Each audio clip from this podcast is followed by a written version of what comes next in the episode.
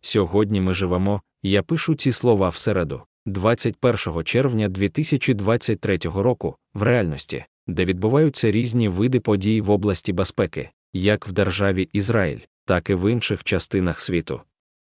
Коли людина піддається нападу в подібному випадку, є, як ми знаємо, двох варіанти реагування. Один це, звичайно, боротися з нападниками, а інший тікати.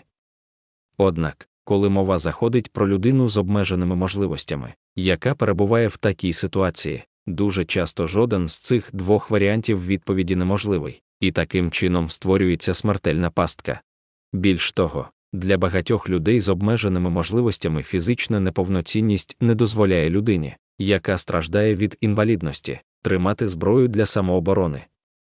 З цих причин може виникнути можливість для відкритого розгляду запобіжних заходів, які могли б бути використані інвалідом в такій ситуації.